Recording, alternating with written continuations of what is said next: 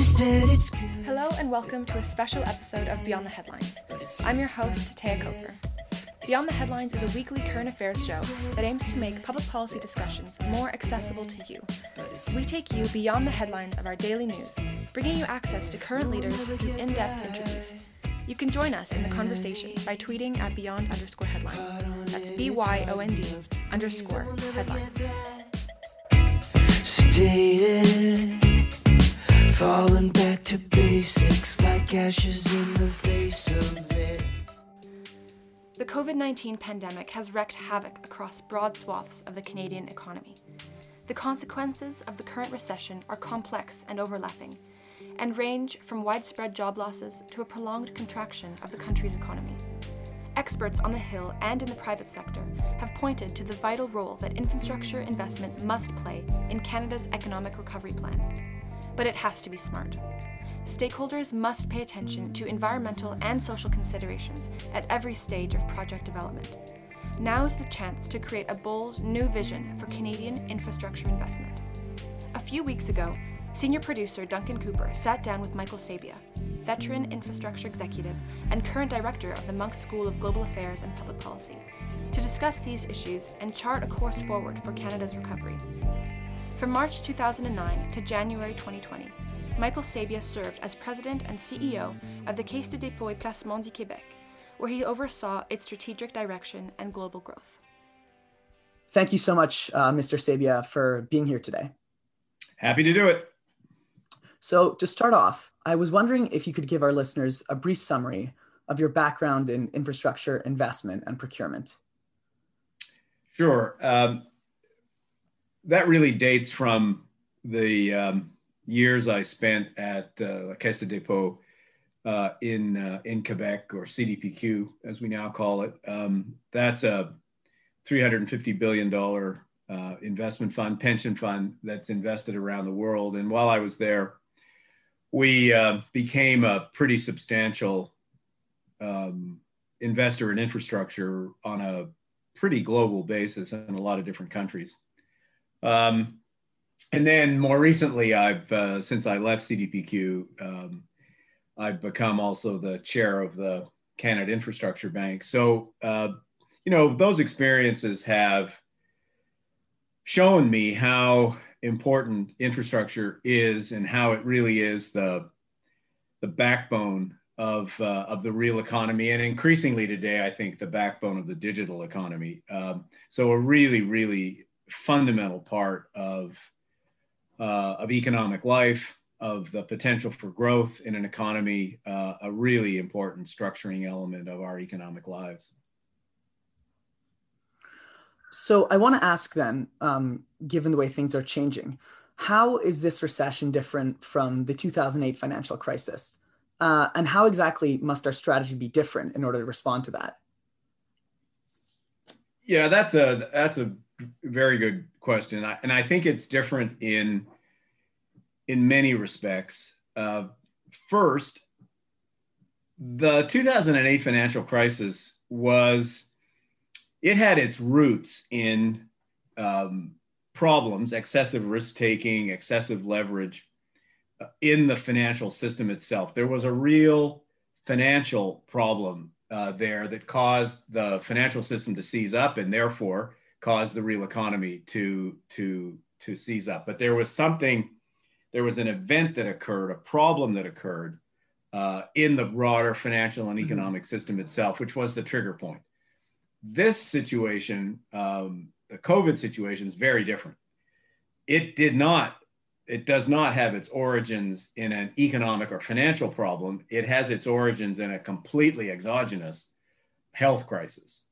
Uh, which then, in order to deal with the health crisis, as everyone knows now, has imposed on us all some very substantial economic costs, uh, resulting from, in effect, the shutdown of, uh, well, in many ways, the shutdown of the global economy. So the origins of the two are very, very different. And I think that partly explains um, why we've seen as economies have begun to open, now, not not in a simple way and not easily. And that's why, you know, we're seeing and living through the second wave now. But as we have seen some opening, we've also seen I think this is true really across um, uh, the advanced economies of the world. We've seen a pretty sharp uh, snapback of the of of economic performance. Now we're not fully recovered. There's still lots of issues, but the speed of recovery this time has been faster than the speed of recovery was after the 2008 financial crisis. And that I think has, largely has its origins in the fact that this is a purely exogenous uh, problem, whereas in 2008 there were problems inherent in the financial and economic system that had to be worked out. So that's that's one or two important differences. Another one is the normally recessions show themselves first on, if I can put it this way, in the goods producing side of, an, of, of the economy. This time it's been very different. In fact, and it and it's been services that have been impacted um, and very, very sharply. Typically, in a normal quote unquote recession, goods get affected, but services stay relatively stable. Well, it's the reverse this time. Um, and that gives rise to, you know, all of the very serious consequences that we've seen um, in the in hospitality and accommodation, in restaurants, across a number of small businesses, um, et cetera, which is very different than what we've seen in in previous uh, re- recessions. So all of that then leads me to the third and final one. Um, you know what we saw coming out of the 2008 2009 financial crisis was a lot of action on the part of uh, central banks uh, to substantially ease up monetary policy. That was necessary. It's had lots of consequences, but it was certainly necessary. What we didn't see so much coming out of the 2008 2009 crisis was a very strong fiscal policy response. Um, there was some, but not enough. This time, uh, yes, we've seen very accommodative um, monetary policy. But importantly, given how low interest rates already were, this time we've also seen, and this is true across the world, of a really massive fiscal policy response. Uh, and that too has contributed to that snapback um, in all of our economies that I mentioned a couple of minutes ago. So 2008, 2009, policy response, largely monetary policy. This time, monetary policy plus massive fiscal policy. Uh, and that too, I think, is a very, very important difference between the 2 mm-hmm. So, keeping with that theme, then, I wonder, with respect to the immense consequences of this crisis, um, are there any lessons that can be drawn from this moment about our pre-COVID paradigm? Yeah, I think there are many. Um, I'm only going I'll only touch on a few of them. Uh, first,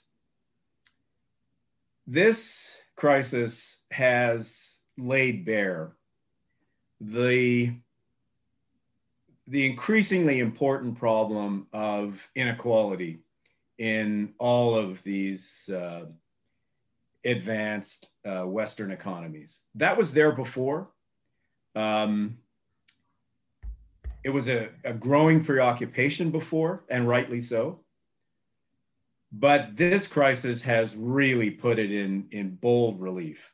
Um, and by that, I mean, we've seen know, through the impact on the service sector, um, where there are, those are high employment sectors, but they're also relatively low, low wage sectors. So as as restaurants have closed, uh, other things have had to close, the hospitality and accommodation industries have had to close.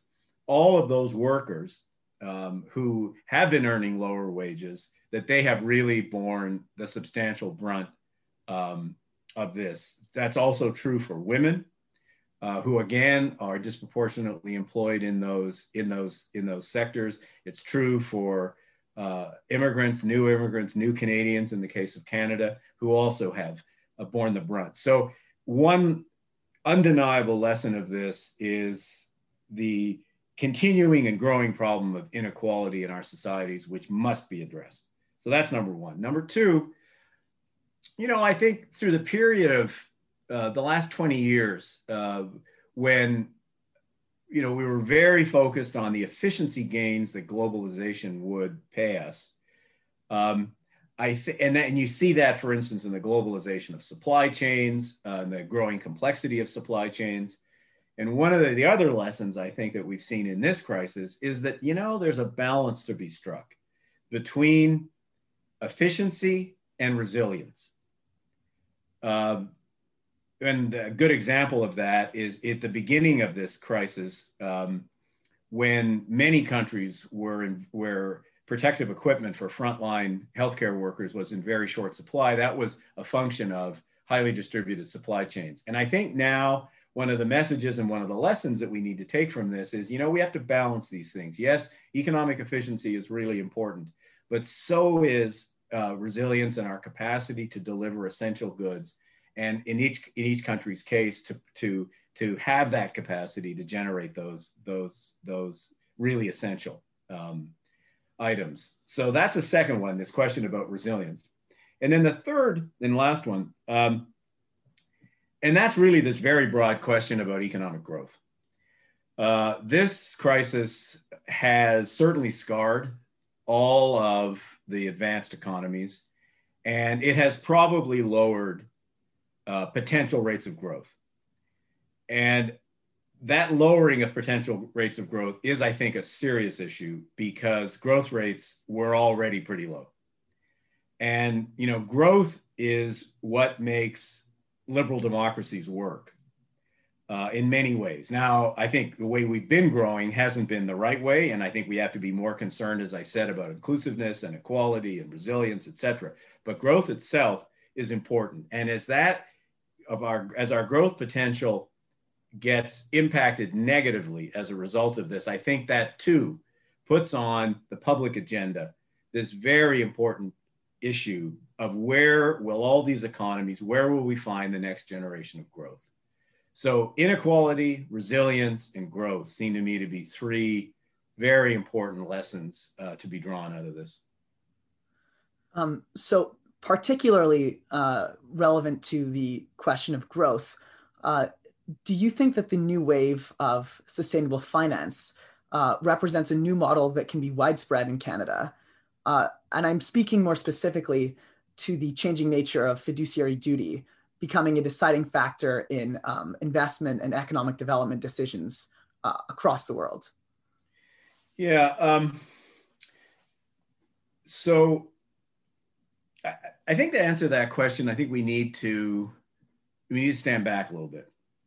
Um, you know, what's the what, one of the things that we've lost over the last, I would say, 30 years, um, maybe 40 years, is we've lost something very, very fundamental. And that is what's the role of a financial system in a market economy like ours? The answer is pretty simple. Uh, the answer is the role of a financial system is to facilitate, to support growth in the real economy. The financial system is like a circulatory system for a body. Um, but over the last, as I say, 30, 40 years, we've kind of lost sight of that. And the financial system has become a thing unto itself um, a source of profits, a source of great complexity, a source of systemic risk. But we've lost the notion that it really exists to serve the interests of the real economy and growth in the real economy. Now, why do I say that? I say that because, to more directly answer your question, I do think what's going on now is quite important um, because I think what we're inching toward, inching, I say, is a model of I can put it this way, sustainable finance for sustainable growth. And that linkage is, to my mind, absolutely fundamental. Um, and I do think everything that's happened, both following the financial crisis, in this crisis, uh, it is causing us to move toward um, a rediscovery of the fact that finance must serve the interests of the real economy. Finance just cannot serve its own interests. Now, more specifically on this issue about this very good question you ask about fiduciary duty, you know, that sounds um, I don't know, kind of legalistic and and technical, but um, it's very important. And how fiduciary duty is defined, because in many countries, um, and until very recently, fiduciary duty has been defined very, very narrowly. Uh, basically, uh, to act in the interests of stockholders, to act in the interests of the owners of companies. That's far too narrow a definition of a fiduciary duty because companies are, in effect, social institutions. Uh, they hire people, they invest, they generate research and development, they play an important social function. And so the duty of the people who run them and boards who oversee them needs to reflect that breadth.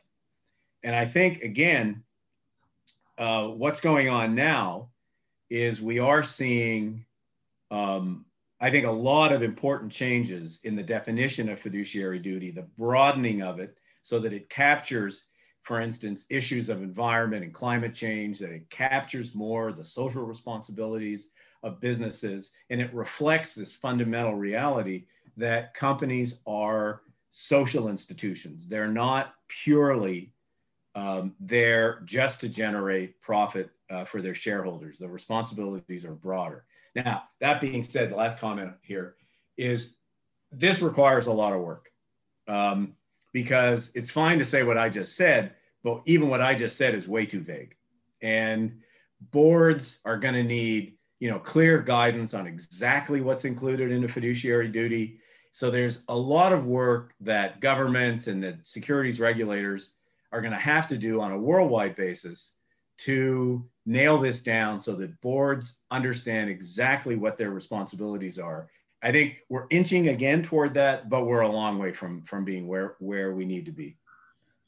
I wonder then whether there's anything you could see uh, the government of Canada doing um, to bring about this new kind of sustainable finance model closer to a reality where we are a global leader. Um, well, I mean, the answer to that is yes, but it's not enough. So, um, yes, in the sense that, as I just said, for instance, uh, securities regulators in Canada, but this isn't unique to Canada, they have work to do on particularly this important issue that you raised a minute ago with respect to, to fiduciary duties. And that's something that, that governments um, at various levels are going to have to take on. But I think I think we need to think a little more broadly about this issue. So, as I said, you know, government's part of the solution, but it's not the whole solution. And that I think in the period that's ahead, um, you know, if you take the spirit of sustainable finance, which right now has a lot to do with climate um, and addressing that fundamentally important issue, um, that to get to real answers there, uh, that's going to require a lot more collaboration between, put it this way, the public sector and the private sector. That the real answers there lie in collaboration between those two those two big sectors of our of our society. Now that's not easy to do, um, but I do think that's the answer, and I think we need to be careful about saying well, the government's going to do this or the government's going to solve that. Certainly, the government has a role to play, but in effect, we all have a role to play.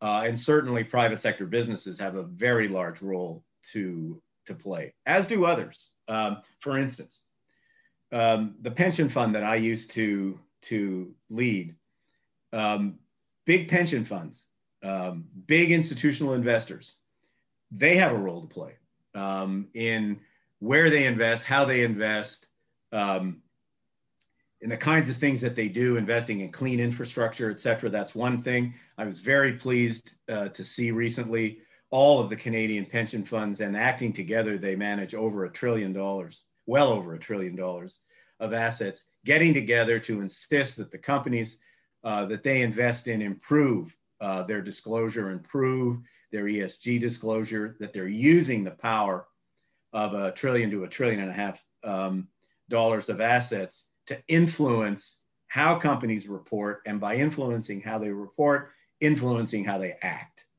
Um, so, you know, big institutional investors, they have a role uh, to play.